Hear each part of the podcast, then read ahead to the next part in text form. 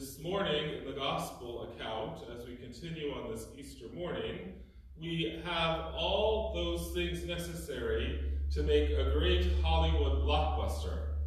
A man who was abandoned by his closest followers, betrayed by the people who he, was, he came to save, comes back from the dead and appears to, the, to his closest followers.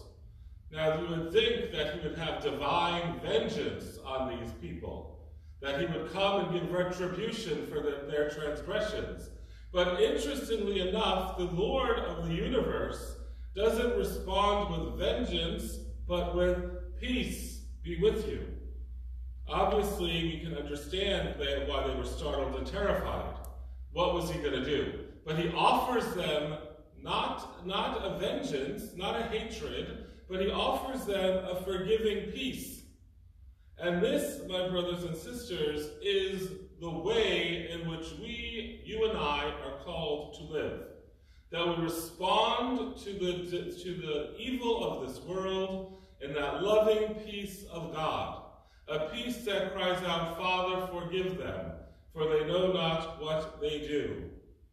And so we see that Jesus, in this act of forgiveness, this act of peace, does so through the power of the cross. Because notice, he shares with them and shows them his hands and his feet. He shows them his wounds.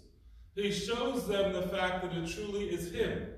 And it is through the crucifixion, through the passion, through the death of our Lord, that forgiveness comes to you and me.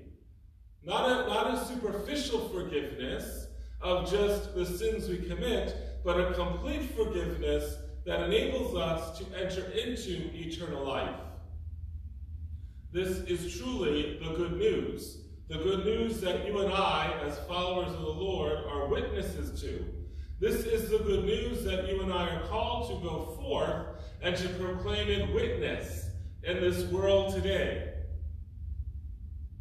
As I, as I often share with you, within, the, within social media, there is a lot of venom that comes out. And so you and I must be instruments of God's goodness, His peace, His love, even when we are on these social media networks. Social media doesn't mean that I no longer am Christian because I'm in the privacy of my home. If I truly am a disciple of Jesus, it motivates every aspect of my being. And the central aspect of my being that must be motivated is my love and forgiveness in imitation of God, who calls us to himself. And so, my dear friends, on this rainy morning, on this rainy Easter morning, and our time of staying in place, sheltering at home, whatever we're calling it, we have an opportunity to prayerfully reflect on God's goodness and forgiveness and love in my own life. And as we reflect on that love and forgiveness, we must reflect also on how am I, or how have I been, or maybe how have I not been, an instrument of God's love and forgiveness. I don't wallow in self pity or my sin, but I recognize what God calls me to. I stand up, I seek His forgiveness, and I move forward to be all that He calls me to be. So for this, we rejoice and we are glad that our God loves us, our God saves us, and our God desires us to help mediate with Him His love and mercy to this world that cries out to know Him. God bless you.